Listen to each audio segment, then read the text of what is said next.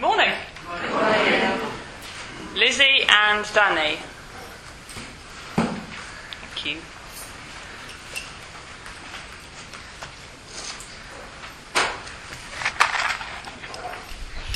We gather with open hearts and minds. We gather with excitement and expectation. We gather as many have before. We gather as many have yet to do. Our chalice flame lights our path, guides our steps, and makes sacred our time together.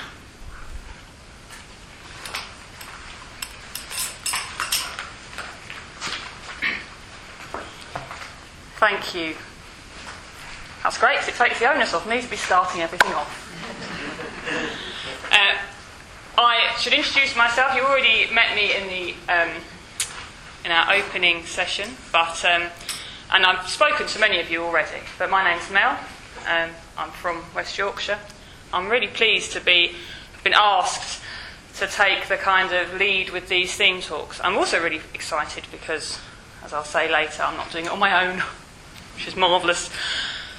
Now, the children, they, they always get the best deal, don't they? Because they get to have really big adventures and do really cool stuff. Um, but they have to sit through a story from me first. And I've got this story about a red blossom tree. Has anyone heard this story before? A few. So, this is a story about the red blossom tree. It's from the Buddhist tradition. And actually, once I've told you this story and you've thought about it, um, the children and probably the adults will be able to think of other very similar stories. It's, um, is it called an archetype when you have a story that you. Yeah, yeah, there you go. So, this is a story about a land far, far away. Shrek does not live there. this is about a land far, far away. And in this land far, far away, there is a mystical red blossom tree. It's a very important tree to everybody who lives there. And everybody who lives in the kingdom far, far away, not including Shrek, visit the red blossom tree at some point in their childhood. And in the land far, far away, there was a family of four children who lived with their grandmother. And as the children got older, one by one, they got taken in secret to see the red blossom tree. And when the children were well, a bit older than you guys, I'd say, when they were in their early teens, they set to talking about this red blossom tree. They were kind of trying to work out why it was special and what made the land of far, far away tick, what was special about it, by knowing something about the red blossom tree. And so they said, well, no, it's a big secret, what did you make of the red blossom tree? And the first child said, well, I've got a bit of a problem with it because when I went, it was not a red blossom tree. It was covered in black seeds, black seed pods. It was a black seed tree. It wasn't a red blossom tree. Seemed a bit strange to me. Another child said, Well, you know, I'm really pleased you've just said that because when I went there, it was just a big brown trunk. It was just a brown, it should be called the brown trunk tree. Another child said, well, you know, I feel so much better. I've been carrying this around for years, really worrying about this. But when I went to see it, it was just smothered in green leaves. It was very beautiful. It was lovely. Yeah, it was lovely. It was beautiful. But it was not a red blossom tree. It should be called the green leaf tree. Hmm. And then the fourth child, the youngest child, said, Well, you know, that's really puzzling me now. Because when I went to see it, it was covered in red blossom. And it was extraordinary. And it, it, was just the most beautiful blossom I've ever seen. It smelled beautiful and it looked beautiful. It was just wonderful. It was, it was obviously a red blossom tree. What better name for it? So the four children went off to see their grandmother. And they said, Grandmother, you need to explain to us what's going on with this red blossom tree. And what do you think? She said. I'm asking the children, by the way, not the adults. So if you know, don't say anything else. what do you think the grandmother said about the red blossom tree? Has anyone got any ideas? Yeah? So it was a seed. It grew. It grew. That's pretty close, actually. That's very close to Maker. He'll tell you what. When you get home, you should listen to this story, as told by Bill Darlison to the Dublin congregation. Okay, because it took the kids there a long, long time to get as far as that. yeah. Is it just like the seed, or the blossom, the leaf drop off in the seasons? It, that's it. That's it. Well done. Oh, God, our kids are so brilliant. I've not got a vested interest in saying that. The, yes, that's exactly right. And the children have been taken every year, every, every, you know, at their different stage in their life, they've been taken to see this tree, and they've seen it in a different stage. So it'd been in seed, it'd been bare, it'd been covered in leaves, and then it had been in blossom. Peter and Jim might have a chat with you about that story later, but they might not. Who knows? So that's the story of the red blossom tree. We're going to join in singing. We've got all our hymns are from the Purple Book, and the first two, for those of you who use the Purple Book, the first two will be familiar. At least, because they're quite, I think they're relatively popular ones. It's a sharing job, I'm afraid. There's no. There's one. There's one next to Peter there. There's one next to Deborah. Glenn, there's one. There's one there. Is there any more spares around? Yeah. It doesn't matter how carefully you distribute the hymn books. Why do I bother? I never try to be helpful. right, let's join in singing hymn number 104, Name Unnamed.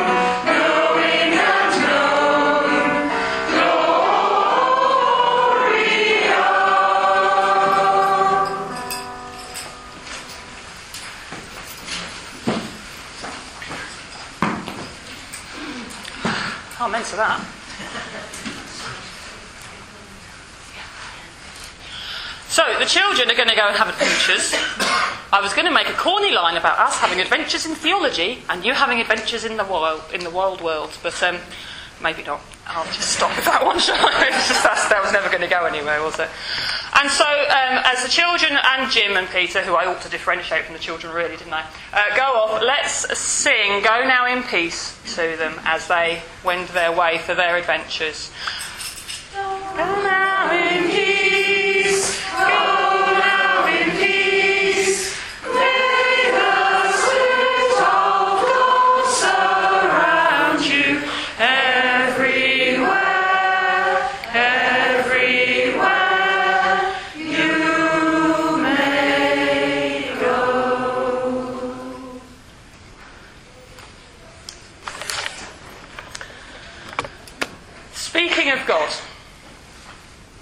Speaking of God, that's our topic for the week. Not an easy topic. It, it's the subject that's been at the heart of the evolution of the Unitarian tradition.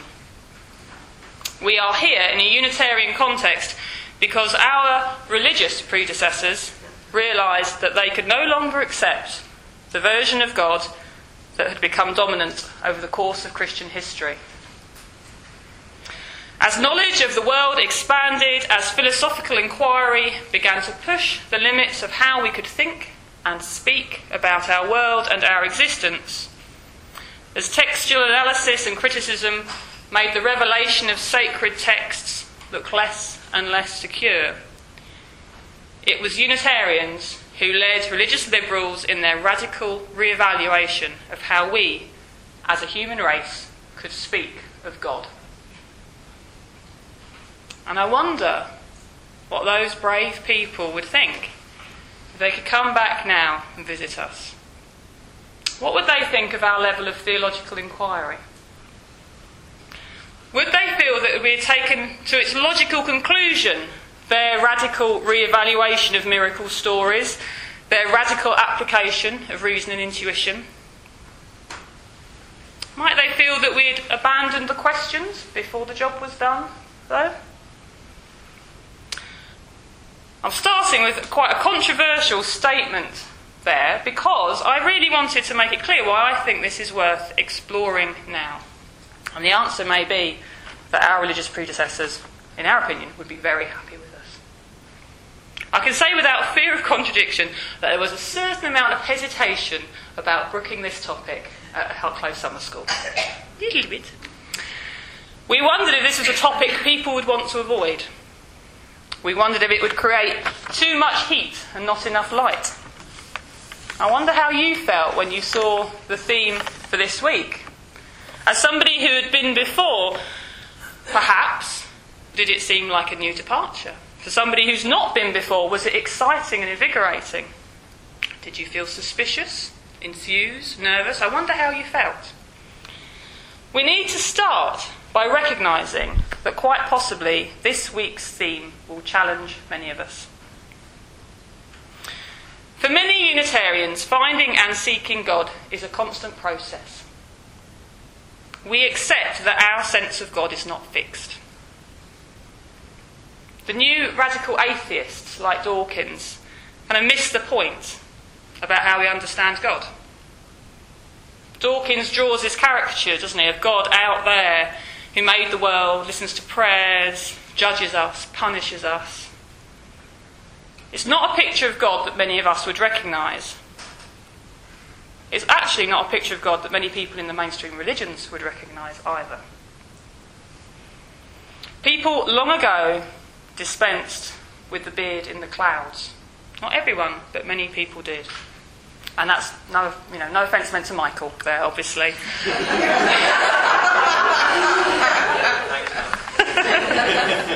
he just emerged from the pulpit and actually a in the clouds. Dawkins, I think, I, actually, I think Dawkins has got a lot of really good points about religion. About religion, you know, he's got some really good points. But he does his cause an amazing disservice by simplifying what it means to be religious and to believe. But I think that probably tells us a lot about the poor job that religious liberal rather, religionists have been doing of sharing their experience in theology. I don't think we're always good, good at God's talk in Unitarianism. I've sometimes found it is a subject we find it easier not to talk about. It's like subjects not suitable for the dinner table.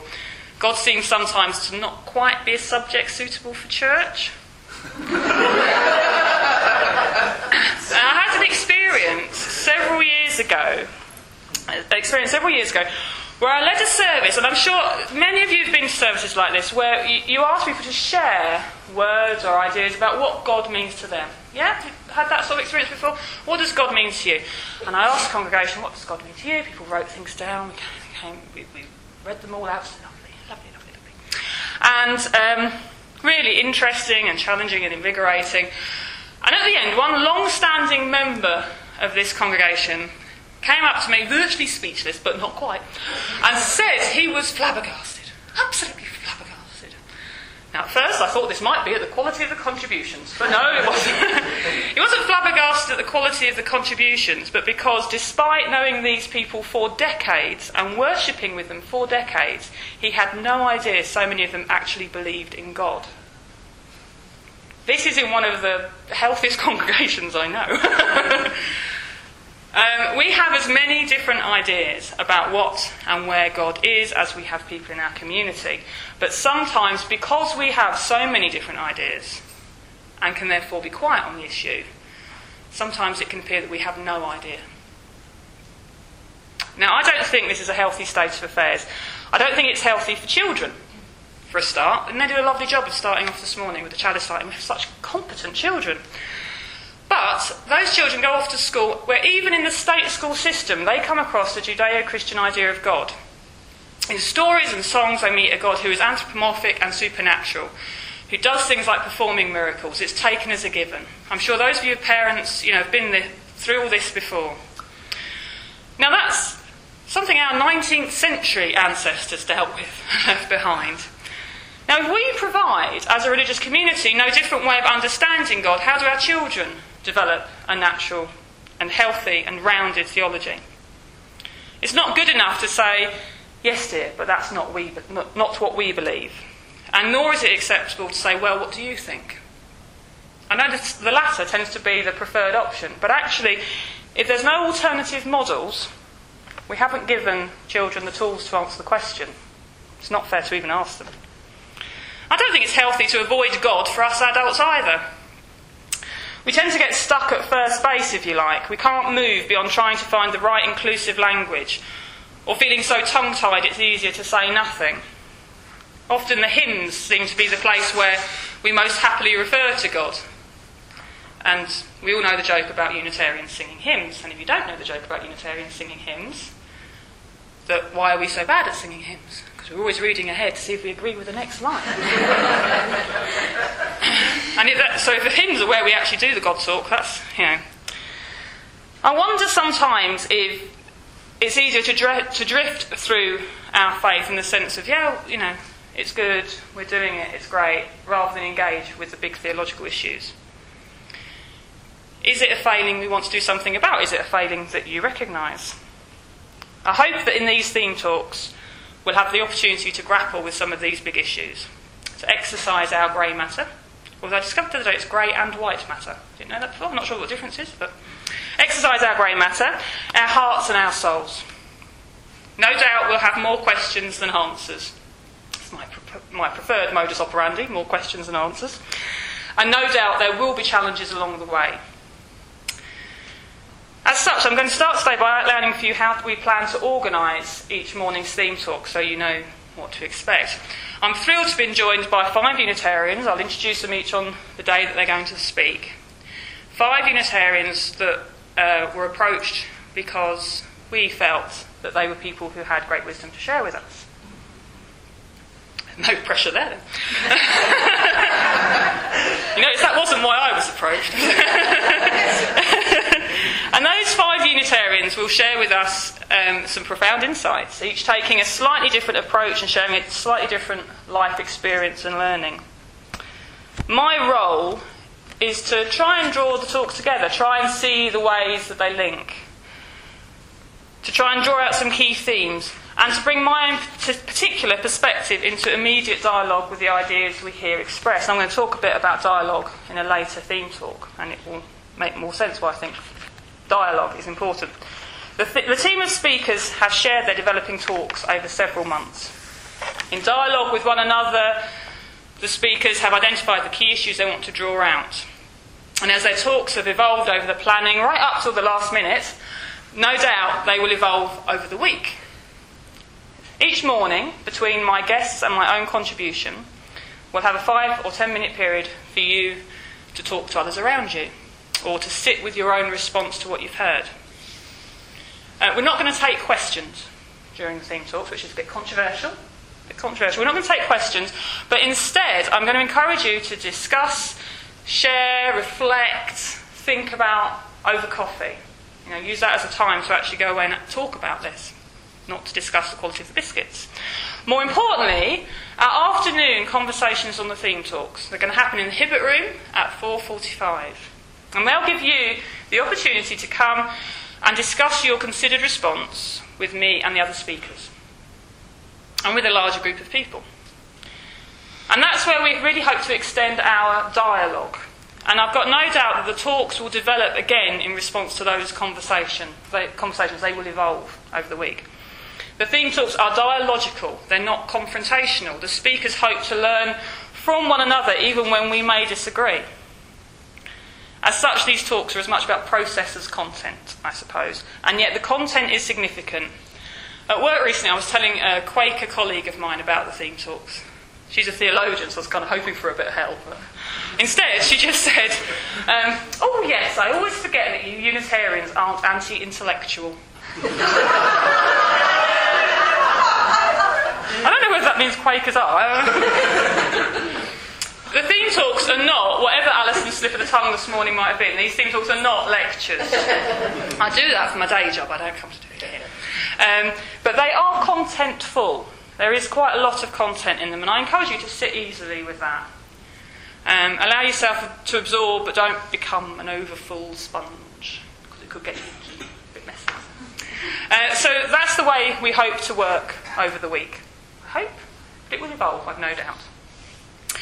So now I can introduce my first fellow pilgrim, um, who's going to help us reflect on our speaking of God. David is a Unitarian from London. I'm sure some, many of you have met him already. He's a very popular worship leader, I hear, who draws on his life experience as a Franciscan friar, among other things, in his inspirational reflections. And he's going to take us on a journey through some different understandings of God and how they relate to his own life experience. Thank you, David.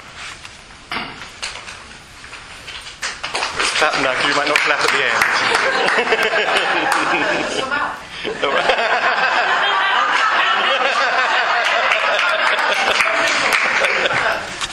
I always assume it's for me. One of the joys of becoming a Unitarian is that I no longer have to preach on Trinity Sunday. Though I sometimes think that our Unitarian forebears with their desire for biblical accuracy. Yes, remember they used to think and read the Bible? In their desire for biblical accuracy, they missed the point of the mystery of the Trinity. And it might be worth looking again at the poetry of the Trinity. But that's for another day, and I'm not volunteering. When I did have to attempt to preach about the Trinity, I always started by saying, that I wished I was a Benedictine monk rather than a Franciscan friar. For St. Benedict said that a sermon should be preached on every Sunday on, and on every feast day, except the Feast of the Holy Trinity, when we should simply sit in awe and wonder. I feel the same of trying to speak of God. The Greek word theoria, from which we get our word theory, means not to theorize, perhaps the downfall of Western Christendom, but to contemplate, to sit in awe and wonder. However, I imagine that if I suggest now that we sit in silence for the next half hour, Mel may consider it a cop out rather than a sign of my mystical maturity. Let me begin by putting what I'm going to say into context. God was very much part of my growing up. I learned about God from the Bible as interpreted by fairly liberal Presbyterian ministers and later by forward thinking, yes, there are forward thinking, Roman Catholic and Anglican biblical scholars. But I also had a sense that God was greater than his, and my understanding of God was as a he at that time, greater than his portrayal in the scriptures and by the church. I had a sense that God was a source of blessing and strength, but also a force that challenged me. God was and is part of my family's everyday language. We say goodbye, which itself actually means God be with you, by always adding God bless, and sign cards and letters with God bless. Now, it could be argued that this phrase has no more religious significance than goodbye. But for me, it represents an acknowledgement of something greater than I can understand that connects my human relationships. Let me share with you briefly a time in my life when God was a challenge to me rather than a comfort. I was 19 years old, had just come back from a fairly psychologically and physically grueling time working with Mother Teresa's Missionaries of Charity in Calcutta. As a Jesuit novice, I was then plunged into a 30 day silent retreat contemplating the spiritual exercises of St. Ignatius of Loyola.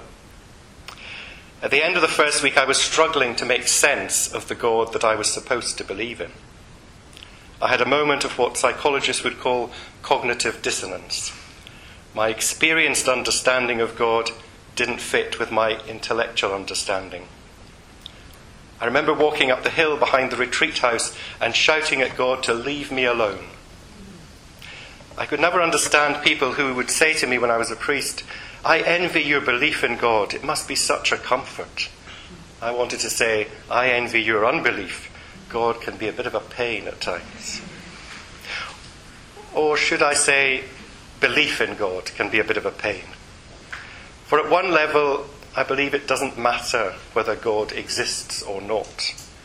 What matters is what we believe, and that can be a source of comfort or challenge, openness or bigotry. When I, I was asked to contribute to this series, I did what I always do. I spent hours in bookshops, I spent pounds in bookshops to listen to other people speaking of God. I did read some of the books, and they will be a useful resource for other reflections. But in the end, I used one book, uh, Karen Armstrong's A History of God, which gives a clear overview of the developing understanding of the concept of God, mainly from the Jewish, Christian, and Islamic faiths. But she also makes reference to Buddhism and Hinduism, faiths which give a refreshingly different way of looking at God but which have influenced, especially in the last century, the way that many people view God in the Western Judeo Christian world. During the rest of this session, I will attempt to describe some of the changing views of God and relate it to my own experience, so that hopefully you will hear me speaking of God rather than just Karen Armstrong, though I think I would certainly prefer to listen to her.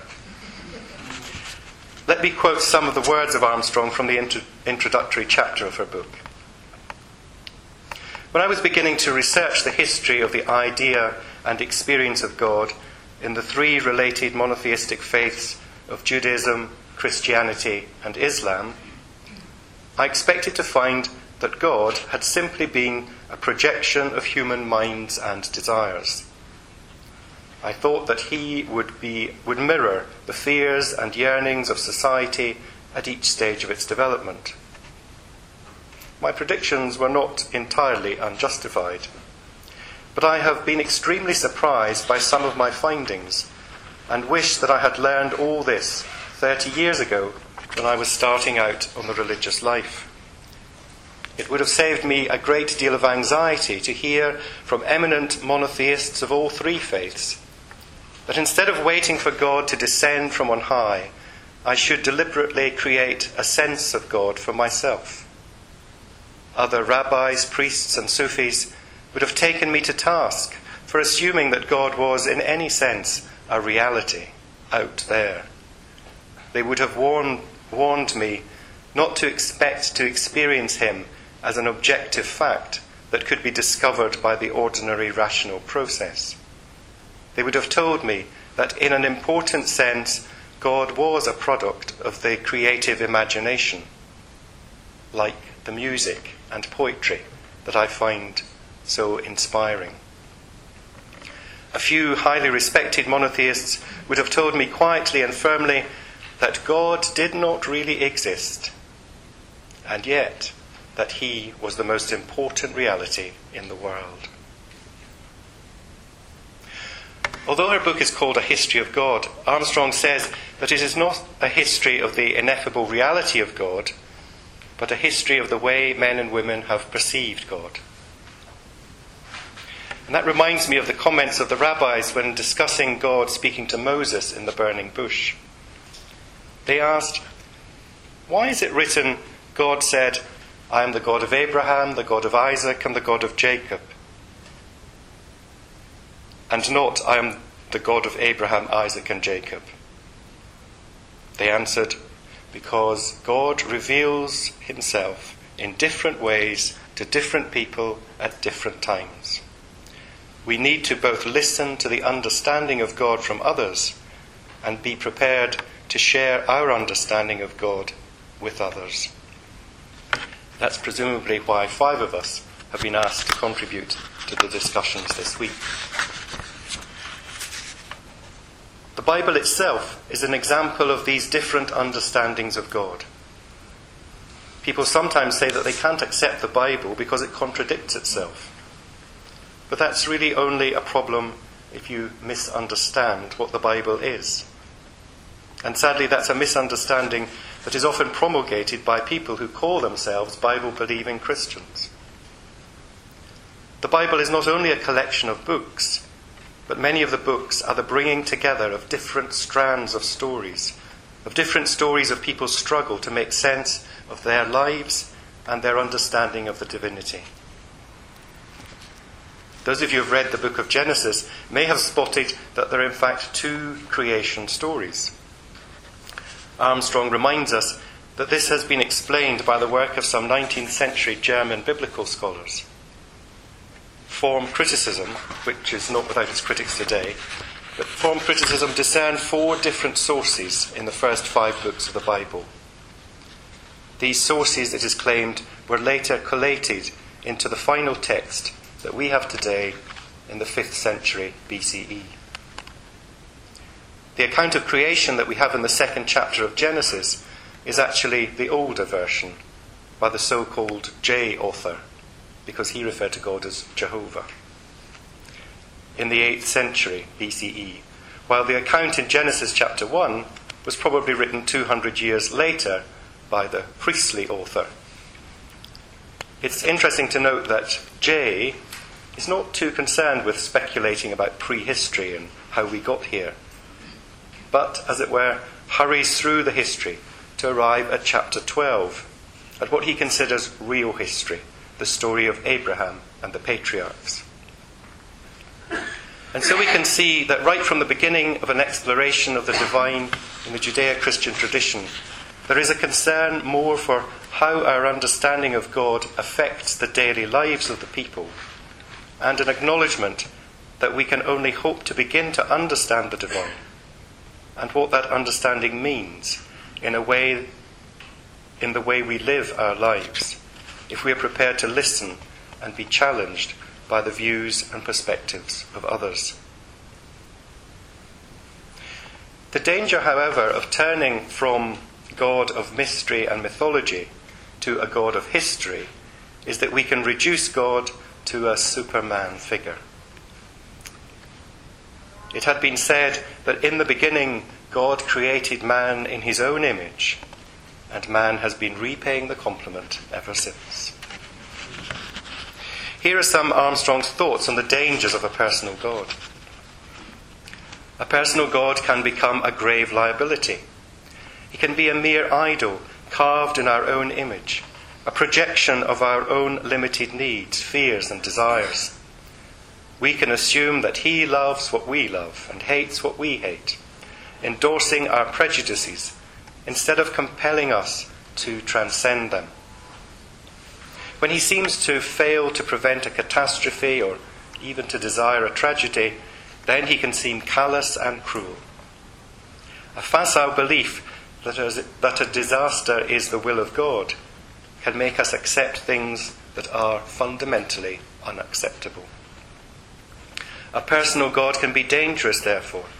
Instead of pulling us beyond our limitations, he can encourage us to remain complacently within them.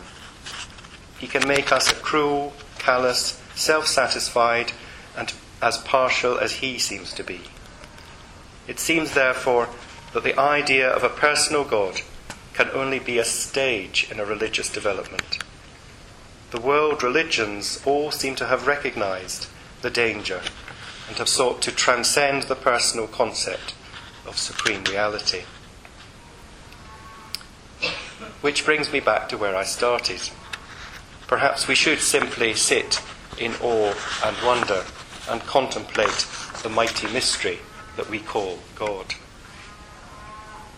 Yet Armstrong points out that Judaism, Christianity, and Islam are all essentially active faiths devoted to ensuring that God's will is done on earth as it is in heaven.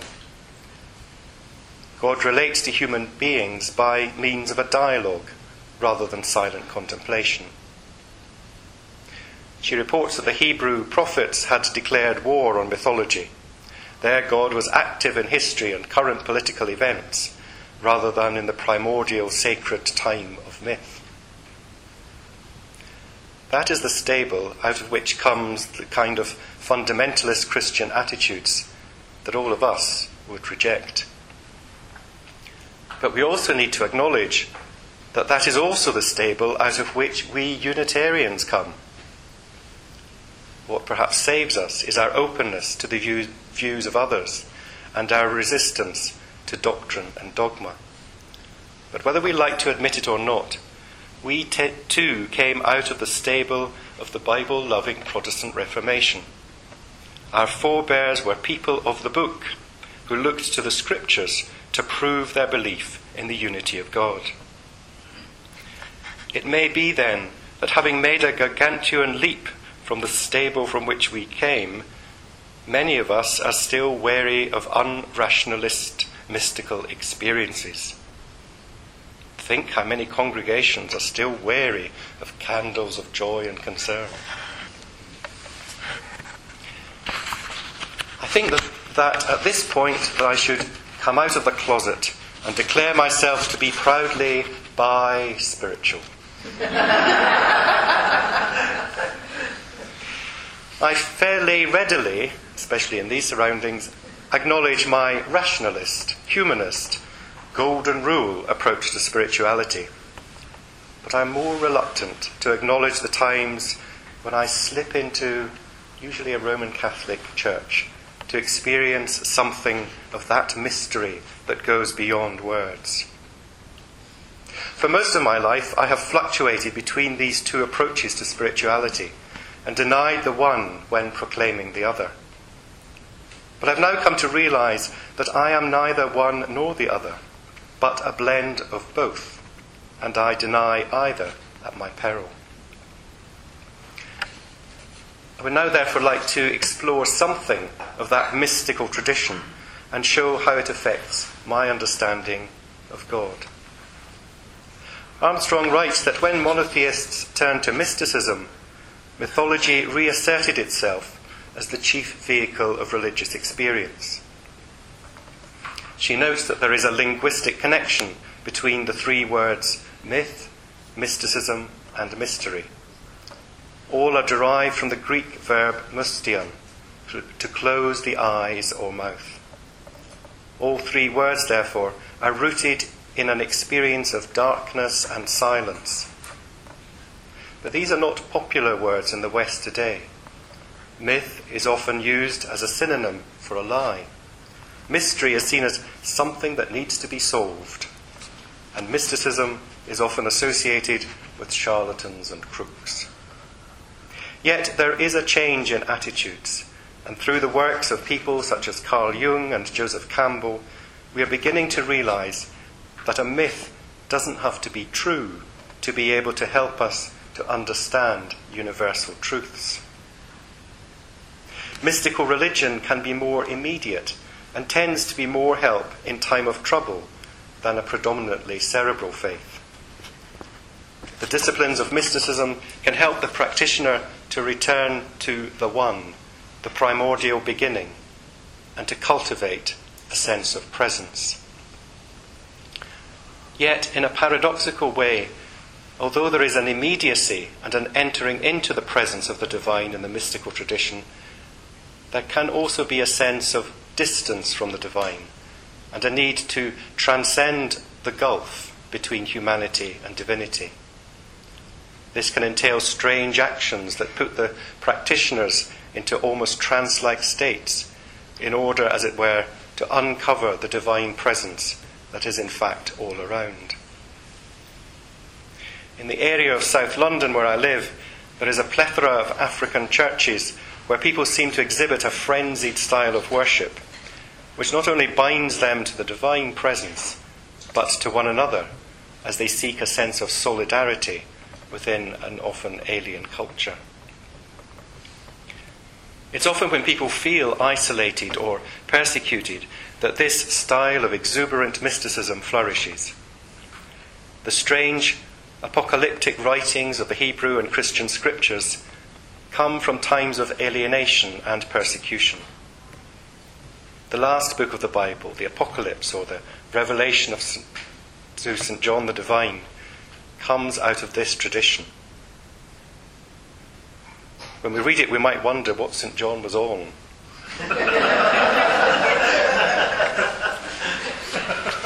it's often been used to frighten people into thinking that the end was nigh. But its original intention was not to frighten, but to encourage, to give the early persecuted Christians hope. Hope in the fact that what they were experiencing was not the full story. They were encouraged to enter another world, not in denial of this world, but so that they could cope with this world. One could argue that the secular equivalent is the rave, where people will dance for hours on end to enable them to return to their humdrum daily lives. And it's interesting to note that the theatres in London's West End have experienced a great revival in audience numbers since the recession began. When people are suffering, they need something ecstatic, something that will take them outside of themselves. I spoke at the beginning of this presentation of the time when I struggled with God, or more accurately, struggled to make sense of my understanding of God.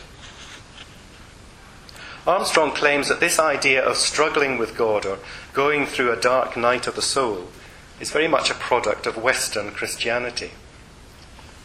She explains that in Eastern Christianity, experience of God was charac- characterized by light rather than darkness the Greek Christians evolved a different form of mysticism, which is also found worldwide. This did not depend on imagery and vision, but rested on the apophatic or silent experience described by Denis the Areopagite, the nom de plume of a 6th century Greek Christian, who paradoxically, there's a lot of paradox in this, paradoxically advocated the use of liturgies and dogmas as dramatic and poetic vehicles to bring us to union with the divine.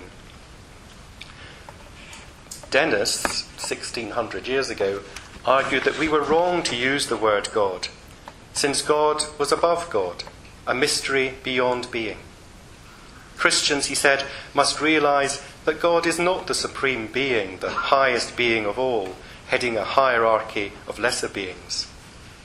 Things and people do not stand over or against God as a separate reality or, or an alternative being, which can be the object of knowledge. God, he said, is not one of the things that exists and is quite unlike anything else in our experience. In fact, it is more accurate to call God nothing, no thing. Yet, said Dennis, we can use our incapacity to speak of God as a method of achieving union with God, which is nothing less than a deification, a becoming one with God. This reminded me of one of my favourite prayers in the Eucharist. It's said by the priest, often not heard by the congregation, and only said in churches in, a, in the Catholic end of, the, Christianity. When the priest pours a drop of water into the chalice of wine, he or she says, By the mystery of this water and wine, may we come to share in the divinity of Christ, who humbled himself to share in our humanity. We, we, may we come to share in the divinity of Christ. Now, don't all leap up and burn me as a Unitarian heretic. It's not the words or theology that's important, but the idea that with the liturgy, within sacred acts, the barriers between sacred and secular, human and divine, are broken down, and we can enter into the oneness of all being.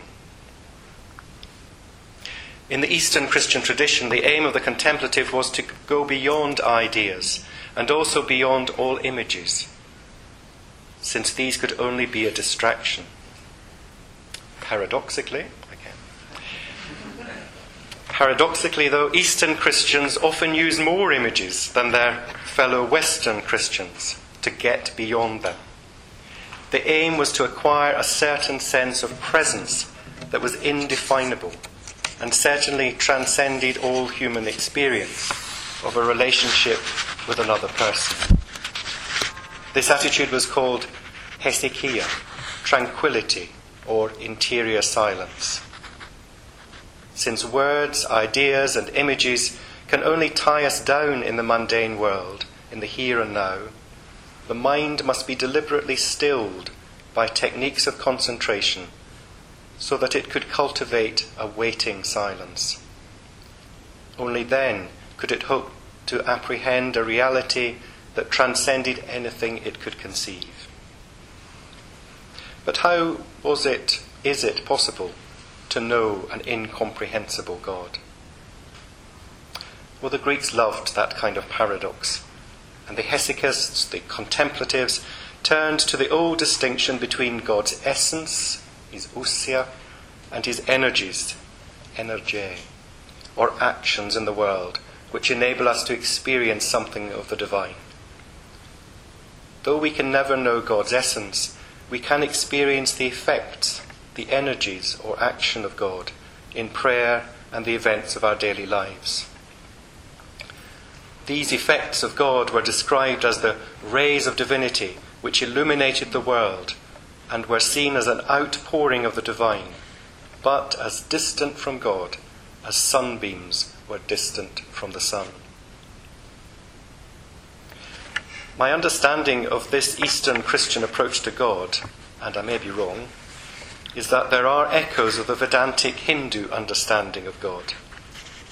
In Vedic religion, people had experienced a holy power in the religious liturgy, just as Dennis the Areopagite experienced the divine presence in the Christian liturgy. The people called this sacred power Brahman. Brahman gradually came to mean a power which sustains everything. The world was seen as the divine activity welling up from the mysterious being or Brahman, which was the inner meaning, meaning of all existence. Some saw Brahman as a personal power, but others saw it as something impersonal. This divine power was seen at one and the same time to be utterly alien and pervading, sustaining and inspiring us. Brahman was seen to pervade the world, and as Atman, the pervasion of Brahman, to be found eternally within each one of us. This paradox is explained in the story of the young man who was asked by his father to put salt in a bucket of water. The next day, his father asked him to produce the salt, which of course he couldn't, as it had dissolved. His father said to him, Sip the water at this end. What is it like? Salt, the boy replied. Sip it in the middle. What's it like? Salt. Sip it at the far end. What's it like? Salt. Then his father said, Throw it away and come to me. The boy did as he was told, but that didn't stop the salt from remaining the same. His father said to him, My son, it is true that you cannot perceive Brahman, ultimate reality, but it is equally true that it is here, it is everywhere, it is within you. The concept of Atman, the dwelling of Brahman within all creation, prevented God from being an idol, an external reality out there, a projection of our own fears and desires. God is not seen in Hinduism as a being added on to the world as we know it, nor is it identical with the world. Hindu sages taught that there is no way that we could fathom this out by reason. It is only revealed to us by experiences which cannot be expressed in words or concepts. It is a reality that can only be discerned in ecstasy, in the original sense of going out beyond the self. Reason is not denied, but transcended. The experience of Brahman or Atman cannot be explained rationally any more than can a piece of music or a poem. Intelligence is necessary for the making of such a work of art and its appreciation, but it offers an experience that goes beyond what our logical minds can explain. I began by saying that I wished I was a Benedictine monk rather than having been a Franciscan friar. But as I have explored this topic, I've come to realize how much Francis of Assisi moulded my understanding of God and how grateful I am to him. As Yvonne said the other day, you can take the boy out of the Franciscans, but you can't take the Franciscans out of the boy. Francis, too, was bi spiritual, an active contemplative, a mystical missionary. We all know that Francis was passionate about all creation. He is, after all, patron saint of garden centres. Like the Hindu sages, Francis believed that the divine spirit permeated all creation. But he wasn't a pantheist, believing that all creation was God. But like them, he was a panentheist, believing that the divine spirit was in all creation, but also greater than all creation. Francis believed that God could be experienced in the liturgy, in the scriptures, and particularly in people. He called all people and all things brother or sister. He recognized the unity of all creations and that of God within all creation. I must confess that during my time as a Franciscan, I had a love hate relationship with Francis. I was attracted to him and often appalled by some of his attitudes. And so it was quite a shock to get to this point and realize that he was still influencing me. On reflection, however, I think that what attracted me to Francis of Assisi was not the historical figure, but Francis, the mythical character. Francis, who was a symbol of contemplation and action. Francis, who didn't intellectualize about God, but who experienced God in worship and in people. In Francis, I understand my own struggle to grasp the salt in the water. I don't understand God. I can't explain God, but I have experienced that which I call God in strange and diverse parts of my life. At least now I know that I'm not alone in my unknowing, and I'm in quite good company.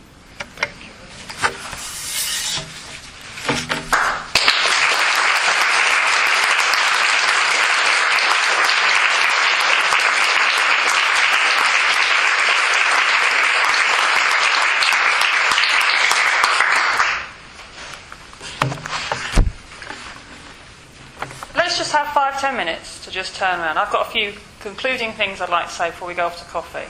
But just have five, ten minutes. And maybe you'd like to talk, turn around to the person next to you on that last thing that David said. How does it feel to be in a company of unknowing? I'll indicate when we need to come back together, but have stretch. Do whatever you need to do, but just have five, ten minutes, to turn around and let that settle for a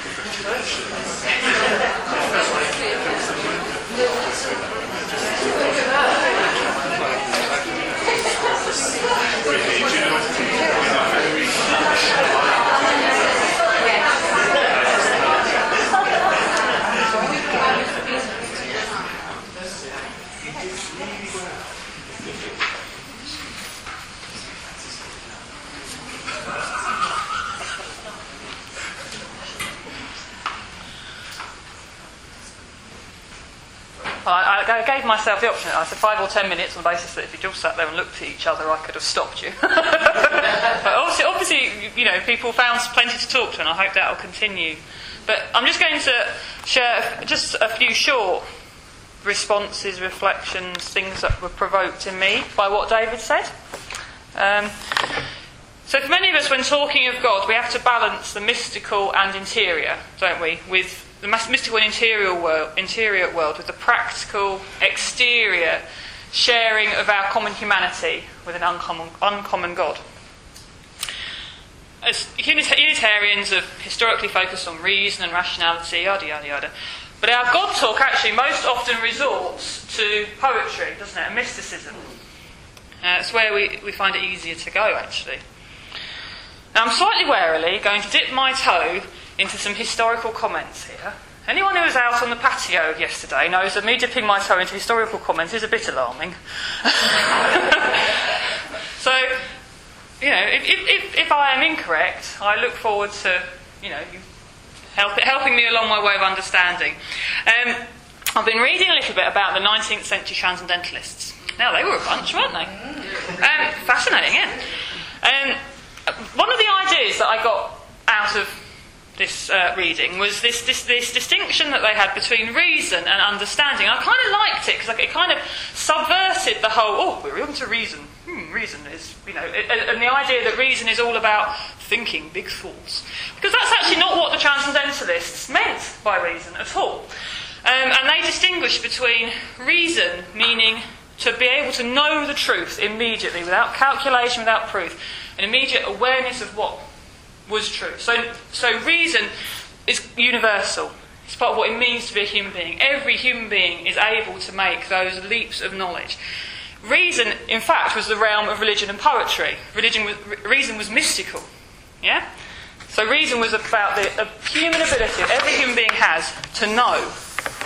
Understanding was something quite different. And understanding was, for them, was the mental processes. It was the the ability to work things out, to calculate, to, to argue, to, to debate. And that's, of course, you know, whereas reason, in this transcendentalist sense, is open to everyone, everyone potentially is perfected in that ability. Understanding is limited by every individual's different ability. The paradox David spoke of, knowing the incomprehensible God, is the sort of situation to which this division is rather relevant. So when I read David's thoughts, oh, transcendentalists, oh, that looks like something that they were already saying way back when. For the transcendentalists, it's only in our understanding that God is incomprehensible, the calculating, the working out, the mental processes. God remains accessible to everyone through the intuitive leap, through reason, and that's what they've identified is can be found in such a variety of religious traditions. And this leads me to another reflection on what David has said, and one relate, which relates to my day job, to my bread and butter work. Um, and the, the reflection is this for most religious traditions, God and religion are not the same thing, which might sound a bit obvious, but actually it's not always. They aren't the same thing, and they don't necessarily lead in the same direction. Karen Armstrong rightly identifies that her history of God is in fact a history of human attempts to understand God. And, but unavoidably, she ends up with God and religion becoming intermingled even though we recognise they're not the same thing. So, in my day job, I'm an academic. I teach religious studies. Um, I research religion as a dimension of human experience. And I support students in their meanderings through the rather interesting world of the academic study of religions. God, I have to say, comes up remarkably infrequently. Now, I'm not actually a theologian, although I do dabble. I do dabble in theology. It's a, well, it's a Department of Theology and Religious Studies, you see. It's a Department of Theology and Religious Studies. So some of us are very obviously at the religious studies end. But I teach a course on interfaith, so I have to dabble in theology, warily. Um, so I'm not a theologian, so God, if you like, isn't my specific trade as such. Instead, I'm more. you know, you have a different relationship to these things when it's, you know. I'm an anthropologist of religion instead. I, I um, in my research, I'm, I'm about uncovering how people practice, what they believe, and how we can understand religious traditions based on beliefs that are not shared. That's what I do. I go and find out what people actually believe, not any of the other stuff. Um, now, many of the students don't believe in God. A lot of them don't believe in God, they choose to do theology and religious studies. It's a non confessional teaching environment, so they can happily and productively get involved with theological discussions. They do, and some extraordinarily interesting stuff they come up with. But God and religion are not the same thing. For the majority of students, the existence of God just comes up very rarely. It's just peripheral, if you like. God is taken as a given, whether you believe in God or not. So that religions, the truth or otherwise of a religion, is measured by its effects, harmful or positive, rather than whether God exists at the middle of it, at the centre of it, or not. Now, Unitarian theology, of course, takes this all a step further. God's known through experience, religion is not the same as God. But actually, through our adoption of humanism, uh, there's no reason why we need to believe in God at all in order to be a Unitarian. No reason we need to believe in God at all to be a Unitarian. We've developed a way of being together that focuses on religion as an institution, church, organisation, community, rather than God. And so, this is perhaps the challenge I start off with in response to all of our speakers and all of you. Do Unitarians need God at all? Why do we bother retaining our God talk our prayers, our hymns? How do we speak of God in a way that makes sense to those, and doubtless there are some among us here, whose experience, whose intuition, whose reason tell them with equal force that there is nothing more? That we are no more than the sum of our parts, both personally and communally. How do we do that? We do it all the time through being in loving community with one another. We just do make room, don't we? We just get on with it. We adopt language that allows us each to hear our own reality. We use song and prayer and meditation when words fail.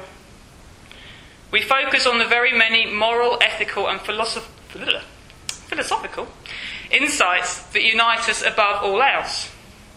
We work hard and carefully at our sense of being in beloved community on learning how to live and worship together. But where do we leave God? Where do we leave God? Is it enough to be agnostic? Can we make sense of our diversity in theological language as well as in mystical writings? And I'm reminded of a Far Side cartoon when two sober suited men come to the door of a lady's house and she's opened the door and they say to her, I'm going to adapt it slightly, Have you found God? Have you found God? Now, in the original Far Side cartoon, she, they say, Have you found Jesus? Have you seen this cartoon? Yes. Wow. And there's a very empty room and a curtain yes. with a pair of sandals at the bottom. and so, with a question. So you see, I'm getting deep and meaningful. Where do we leave God? I'm thinking far side, you know?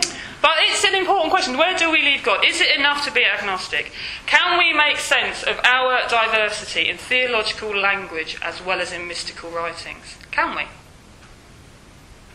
All questions and ideas that we will return to in our next four talks, and which David has very admirably prepared us for.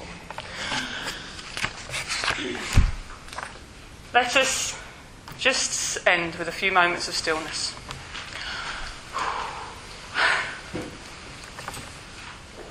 A few moments to let our thoughts settle.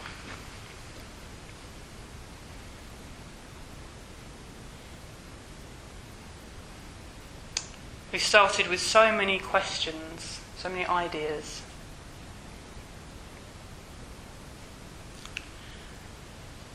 Us sit easy with it.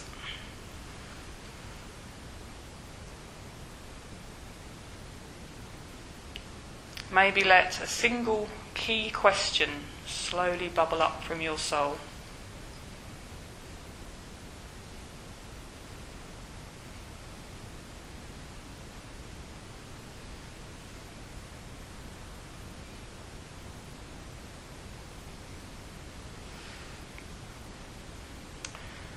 And as you go off for coffee, do not be afraid, afraid of sharing that question with someone else.